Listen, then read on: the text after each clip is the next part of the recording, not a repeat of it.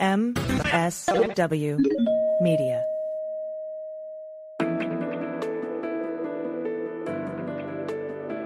Spy Talk, a podcast at the intersection of intelligence, foreign policy, national security, and military operations. Hi there, I'm Jeff Stein, and this is Spy Talk. Now, David Martin on assignment for 60 Minutes. The U.S. airstrike against Iranian backed militias Thursday night was the latest chapter in the poisonous relationship with Iran President Biden inherited from the Trump administration.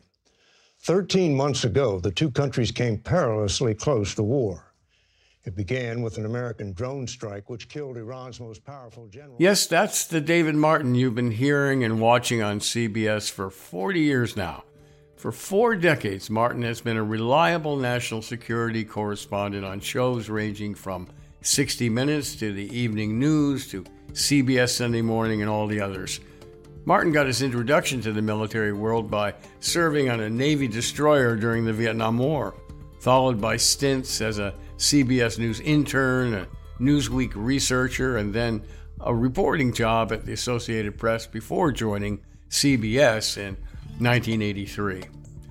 Parlaying contacts and trusts he's built up over the decades from the lowliest grunts in Iraq and Afghanistan to the starched generals and admirals at the Pentagon, Martin has been an authoritative and yet comfortably familiar figure at CBS News, relaying his scoops and even the most unsettling military news in clear and concise language that illuminates and explains, never hectors, in a news media world that has been, like the rest of America, rocked by polarization and, of course, vast technological changes. At CBS years ago, some colleagues nicknamed him Run Silent, Run Deep for his intense solo work on telephones and quiet contact with national security officials, all of which has earned him and his longtime producer, Mary Walsh, countless scoops and several Emmys and many other elite journalism awards. David Martin has also been a groundbreaking author. The title of his 1983 book, Wilderness of Mirrors, coined a phrase that's been universally adopted to describe the often funhouse world of spies and counter spies. That's quite an accomplishment on its own. I'm delighted to have David Martin as my Spy Talk guest this week. David Martin, welcome to Spy Talk and congratulations on being inducted this week into the National Television Academy Arts and Sciences Gold Circle Honor Society. That's pretty nice. What does it mean for you? Well, you know, it's kind of bittersweet because uh, obviously you you uh, like being recognized by your peers, but uh, the fact that uh, I'm getting uh, a medal which says the number 50 on it uh, tells you that the calendar does not lie. And, you know, um, I hate to think of having to leave this business. I enjoy it so much, but, you know, we're coming down to it.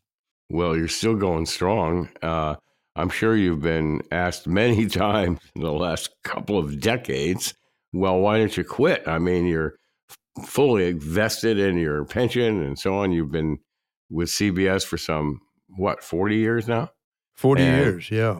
Uh, well, I'll tell you what happens is you, uh, uh, you know, you come to the end of another contract, and and you have to make a decision then whether you want to uh, sign yep. on for basically three more years. And it always seems to happen that just when that uh, crunch time uh, for a decision is coming, I I fall into an especially interesting story.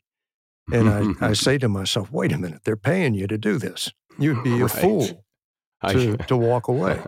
I do say, I do think that to myself some days. I think, boy, gee, I'm getting, oh, I'm paying myself now. I'm in on my own at Substack, uh, but uh, I'm getting paid to do this. This is uh, pretty amazing. Yeah. Um, uh, so you've had a long and very distinguished career, obviously, and I want to get back to some of the highlights of that. Uh, but we have something in common in terms of our origin stories, you might say. We're both Vietnam era veterans. Yep. I was uh, Army intelligence case officer in Vietnam during the war. You were in the Navy. Um, what did you do there? And c- can we assume that, like me, your career uh, as a national security reporter, an investigative reporter at that, originated with your Navy service during Vietnam? Uh, you can assume that. I um, so I went after I graduated. I uh, bummed around for a while. I graduated in 1965, which of course is when the uh, Mhm. war ramped up. Mm-hmm. Uh, so if I uh, had just waited, the Army would have come and drafted me. Uh, I Mhm. decided to uh, uh, go into the Navy, uh, go to officer candidate school, and uh, then I got assigned to a destroyer in Pearl Harbor, which uh, uh, spent uh, at least half of the three years I was in, close to half of the three years I was in, uh, in the Gulf of Tonkin, uh, either doing uh, uh, plane guard for the carriers, waiting for a, a pilot who had to uh, eject and uh, and picking Mhm. them up, or Mhm. doing uh, shore bombardment runs uh, up and down the uh, uh, the coast of Vietnam, both Mhm. both south uh, and north.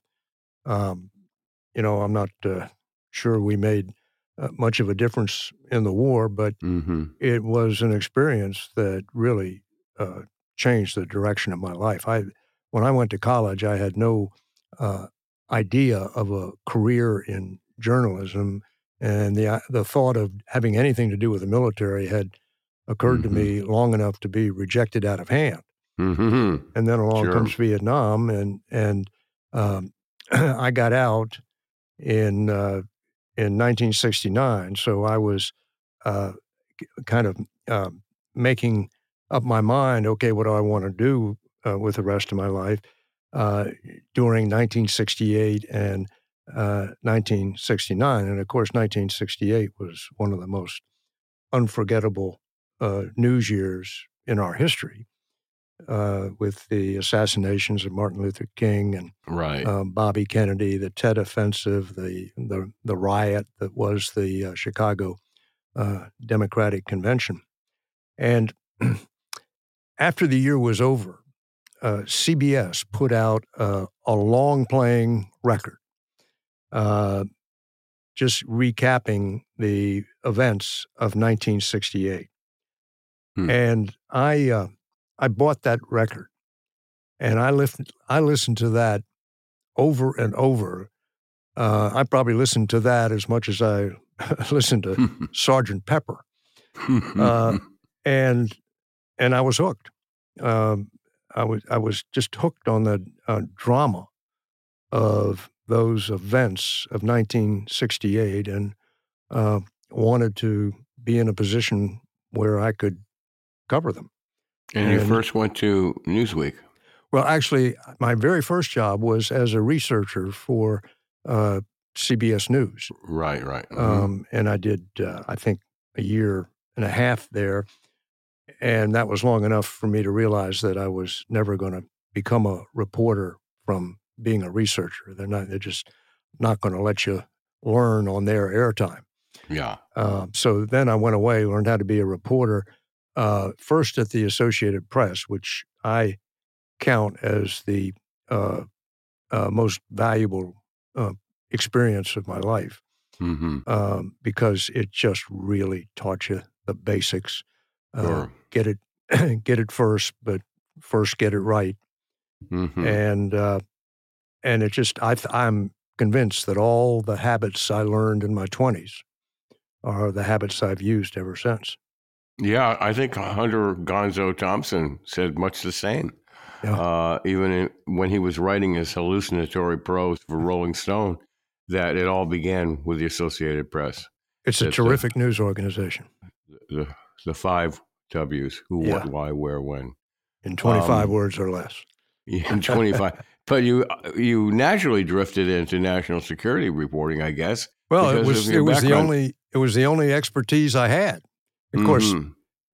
uh, you and I both know that uh, the expertise you get as a a junior officer uh, Mhm. on a single destroyer uh, Mhm. is very very limited. I could tell you a lot about one destroyer in the United States Navy, but I couldn't tell you a hell of a lot about uh, national security. But Mm-hmm. it was it was the only thing I had to market myself with, and and uh, I was lucky enough to catch on there at uh, uh, CBS, and I got that first job as a researcher because a guy named Howard Stringer, who had been a researcher, had just gotten his first promotion. Howard uh, went on and kept getting promoted until he was the uh, first the executive uh, producer of the Evening News, then the president of CBS News. And uh, when he was running the Evening News, um, he that's that's when I got hired a second time by CBS, Okay. and I came back as sort of his project, uh, which gave me a lot of uh, leeway to fail. early on in your career, or pretty early on in your career, you tackled uh, an immense subject, an immense and complicated subject, which turned into the book Wilderness of Mirrors, which coined a term for generations to come. Tell us, and that was the uh, behind the scenes account of the, I'm reading from the copy uh, online now, but behind the scenes behind the scenes account of the post war struggle between the CIA and the KGB, which focused on William Harvey, covert operations ace, and James Jesus Angleton, master of counterintelligence. It's been a monumental book, uh, very influential beyond the intelligence realm. How did you get onto that story, and why did you tackle it in a in a book? as a reporter for the uh, Associated Press, I was covering the church committee hearings, which were the uh, the hearings uh, chaired by Senator Frank Church into all the uh, alleged misdeeds of the uh, CIA during the uh, Cold War, and one of those misdeeds was the assassination plot to kill Fidel Castro. And one of the people who had run it was this uh, former FBI agent turned CIA officer named uh, Bill Harvey. And I heard the, the story that uh, he had been uh, touted to President Kennedy as America's 007. and so uh, the president wanted to meet him. And so they, they took him to the Oval Office. And while they were waiting uh, outside the, the Oval Office uh, to be called in, uh, the person who was escorting him uh, suddenly realized that Harvey was packing. Uh, he, he, liked to uh, he liked to carry weapons, even though he was working in a relatively safe job at CIA headquarters. And it was just part of his mm. moxie mm. to to carry a weapon. So they had to they had to disarm him before he uh, before they took him in to meet uh, the president. And I think I, have never seen anything in any of the archives about uh, the president's reaction uh, to America's 007. Remember, he he was a great fan of the Ian Fleming novels. Uh-huh. So when somebody tells him, "Here's our American 007," he must have really uh, perked up. But uh, but he didn't look anything like Sean Connery. No, or, there was not even a coincidental resemblance. I mean, he yeah. he was he was, uh, he was uh, pear shaped and, and bug eyed, uh, um, but you know he had uh, he had done some uh, fairly impressive mm. operations, particularly when mm. he was the the chief of the the Berlin operation mm-hmm. in the 1950s. Mm-hmm. He was the guy who oversaw this massive project in which uh, the CIA tunneled uh, from West Berlin into East Berlin and, and tapped into the uh, major uh, Soviet telephone exchange. Mm-hmm. So there was this period of time where they had uh, direct access to uh, all the Soviet communications coming from Moscow into Berlin. And yet, yes, and yet the wilderness enters uh, because the uh, the project was uh, compromised from the very beginning. From the very uh, beginning, the Soviets were listening, knew what uh, the CIA was doing, and then that raises the the question: Does that mean everything the uh, the CIA picked up on those phone taps was disinformation, Mhm. or does it mean that the Russians decided to let the uh, operation proceed because, of course, if they uh, they broke it up uh, as soon as it got started, uh, then they would jeopardize their uh, their agent who was telling them all about it. And it's it's Mhm. one of the many lessons you learn um, about uh, the wilderness yeah. uh, which is that ha- having a spy uh, in a very sensitive place who is giving you golden information does not always immediately translate into uh, golden action because if it, once you uh, once you act on his intelligence, you of course are uh, raising uh, the chance that he will uh, be discovered because something has Mhm. gone wrong. Uh, uh, intelligence agencies are going to try to figure out what went wrong, and Speaking that's that's which- when uh, you know suspicions get raised. And, and the guy, the other half of your book, you might say, uh, concentrates on the man who got lost in that wilderness of Yeah. mirrors, James Jesus Angleton. I think most listeners here know who he was, but in a in a thumbnail, he was the legendary or notorious, depending on your point of view, and it's still unsettled among many CIA veterans, as you know, whether he was brilliant or paranoid and psychotic. He was the legendary head of CIA counterintelligence and began to suspect everyone Yep. of being a mm-hmm. Soviet mole. Uh, I would call him uh, brilliant and paranoid, um, because he he developed uh, this theory that there was a mole inside the CIA, and that mole was compromising the identity of every single agent the CIA had inside the Soviet Union. Therefore, any agent that was giving the CIA information must be giving it disinformation. So it it just uh, uh, tied the CIA in uh, utter knots, um, not trusting its most valuable agents, which, uh, by the way, included uh, probably the most famous uh, uh, CIA agent of all, Oleg uh, Penkovsky Mhm. um, and at the same time trying to f- uh, hunt for this mole. And the way you hunt for this mole is you you focus in on uh, individual officers who had access to uh, the identities of these agents. And once an officer fell under suspicion, he had to be uh, transferred to some uh, non-entity job where he could uh, no longer do any harm if, in fact, he was the mole. And of course, these investigations just go on for, for years and years. So there were a number of uh, up and coming officers who uh, fell off the fast track because they came under Angleton's suspicious eye. And Mhm. later on, Congress actually passed a law uh, appropriating money uh, to repay some of these officers for all of the uh, income that they had lost out on as a result of uh, being suspected of being a, uh, a mole. It was quite a thing for you. Uh, You were still pretty young at that point, uh, and not having that much experience under your belt to say, I've got a book in that. Um, but still, you did and came up with, as I said, a monumental product in, in the book, The Wilderness of Mirrors.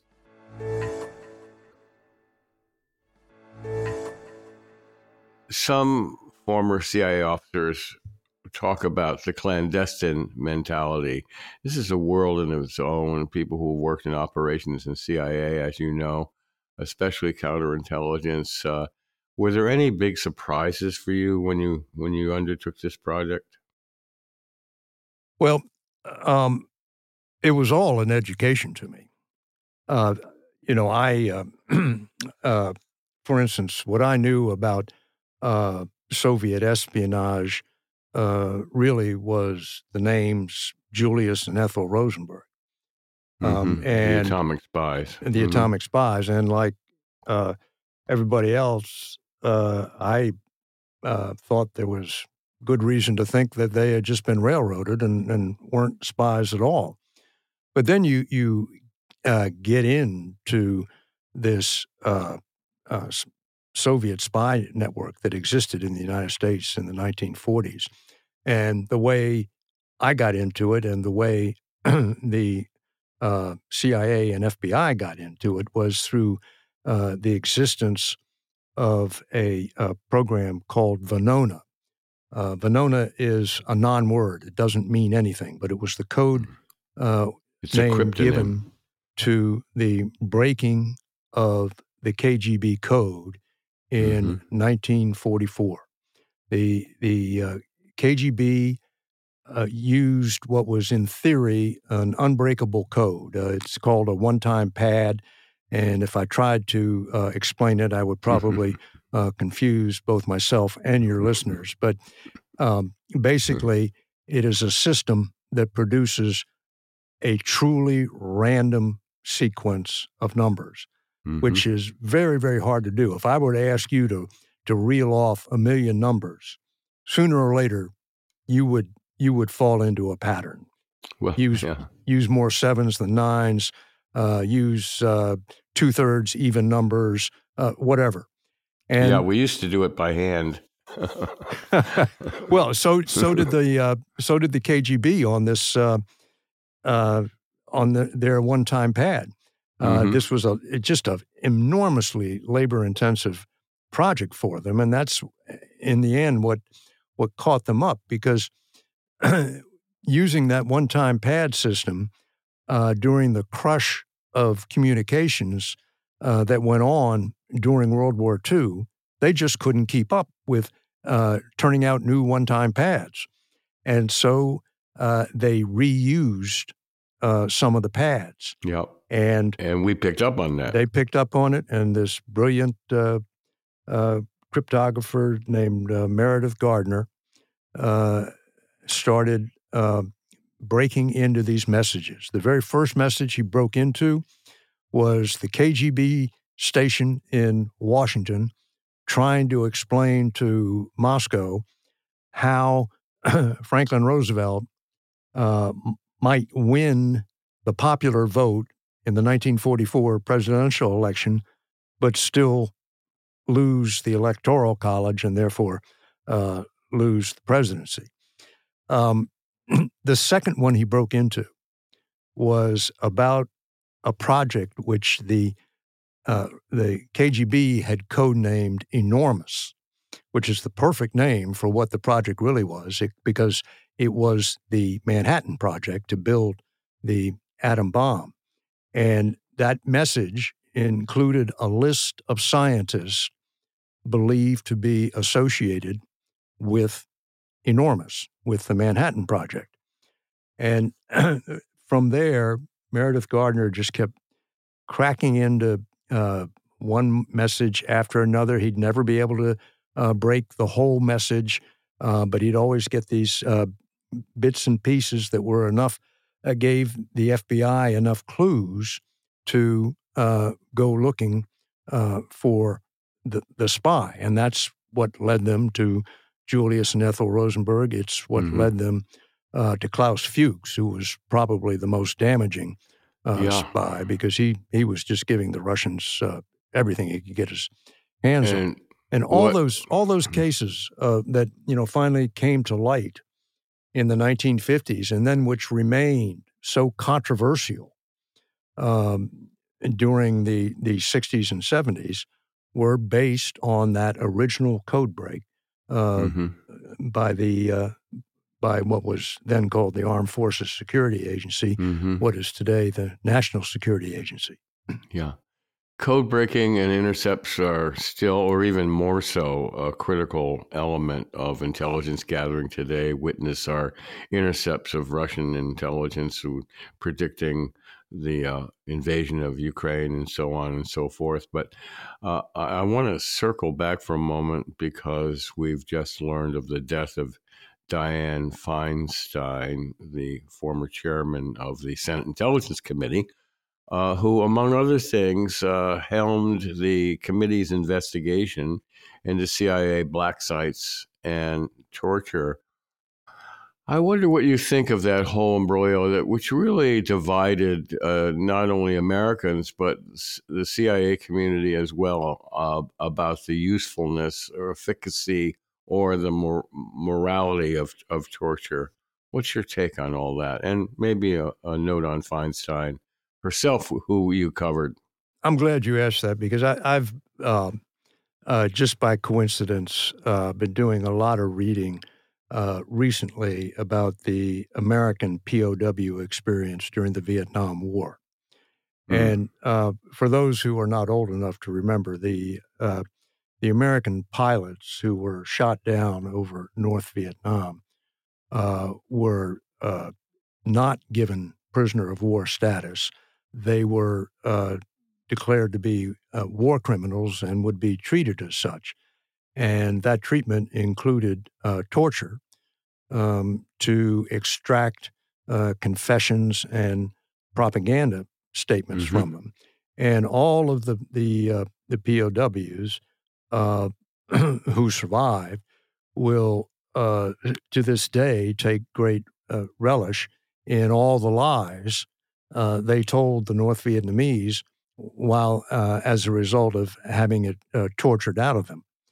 Um, you know, fast forward to uh, 9 11, and we start uh, capturing uh, members of Al Qaeda. And what do we do?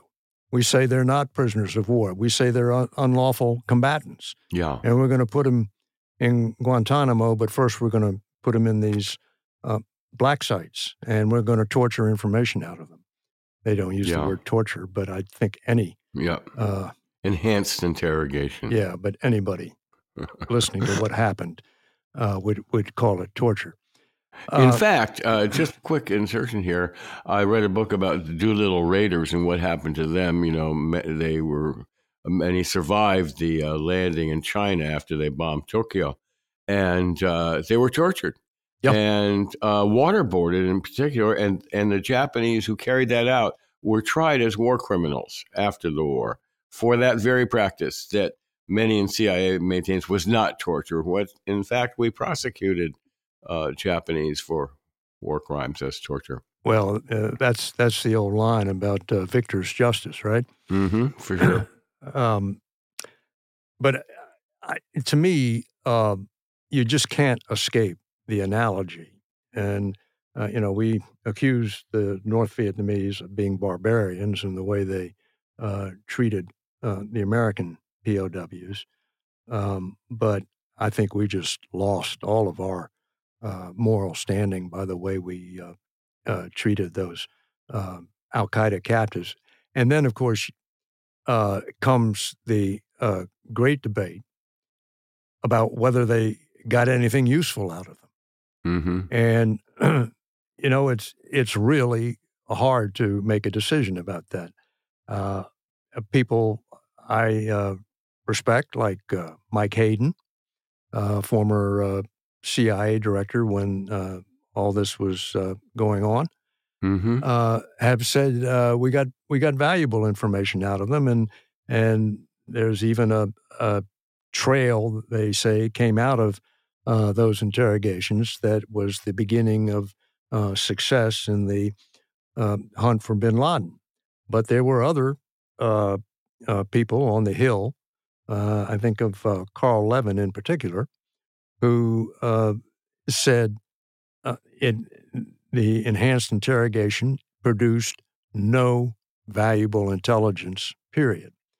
And you know, Dianne Feinstein's uh, greatest contribution to this field was to get all of these investigations uh, into the black sites released, so people could uh, could make up their own minds. Well, only a sliver of the final report has been released, and and and, and that's a pretty big sliver. It is be- because the full report is what some six thousand pages or so. Um, and one administration after the other has sat on it and refused to uh, release the full report. Uh, and it's said that the full report will show pretty persuasively that torture was not overall an effect was was not very effective, useful. Uh, that many CIA officers themselves objected to the torture uh, and the black sites and everything that was going on there. Um, I will note that that Hayden once said to me in an interview, uh, this General Hayden, former CIA director, said to me, and we'll never get into that again. it's just Yeah. too much. In the Well- end, it was too much trouble. Never say never, right? Uh, That's right. uh, a country gets attacked, it gets its blood up, and, and all sorts of things happen. What's animating you today, David, uh, for stories and beats? What's the most interesting thing you're seeing right now? Is it the departure of Milley and uh, the attacks on him by Trump, or what's what's going on in your beats? It's it's really interesting. You Well, of course, uh, uh, General Milley uh, officially retired today, so uh, we're going to start a new cycle with a uh, a new chairman, General C.Q. Brown, and um, I I would I think that extraordinary chapter in which you had uh, the uh, president's principal military advisor so completely at odds with the president, with his commander in chief. Uh, it was just not a good thing uh, Mhm. for the country. And uh, depending on uh, which side of the political divide you are on, you can uh, uh, you can take a side. Uh, but whichever side you take, it was not a good thing for the country. Um, Hmm. what I'm, uh, but that is not what uh, I pursue on a daily basis, particularly now that uh, uh, Milley is retired. I think the the thing that uh, uh, drives me more than anything is the uh, war in Ukraine, which uh, is just one of the most extraordinary things. Mhm. You know, if I thought in um in 1989 and 1990 when the Cold War ended, uh, that uh, you know the Pentagon uh, uh, correspondence job might become a uh, a backwater, and of course it's it's become anything but, and you keep getting presented with these uh, you couldn't have imagined scenarios. I mean, who in 1989 could have imagined that the U.S. would invade uh, Iraq? Uh, who yeah. in 1989 could have imagined that the U.S. would va- invade Afghanistan? Who in 1989 could have imagined that Russia would invade Ukraine? But it's all happened. Yeah, a ground war in Europe. It's still astonishes uh, people of our age. That's for sure. Thought that would never happen again. I mean, that, that's been confined to war movies we've been watching for decades, and now it's. I still have to slap myself. My God, tanks, tank wars in Europe And in I still don't think we, we fully appreciate the uh, brutality of this war. Uh, those casualty figures are are just uh, stunning. Um, if if you add up both sides, over half a million uh, young men uh, killed or wounded in the course of what a year and a half. Um, hmm that is is is just uh, medieval. And what an, an anachronism in this age of uh, artificial intelligence and ICBMs and psycho, uh, uh, crypto war and and uh, and so on. Uh, and and here we are with trench warfare, like World War One, like a hundred years ago, Yep. bloody, hand to hand, um, horrible kind of stuff. Uh, all of it is just uh, mind blowing to me and to you too. I think. So, well, David, uh, gee, 40 years isn't enough for you. You're going to keep going like I am.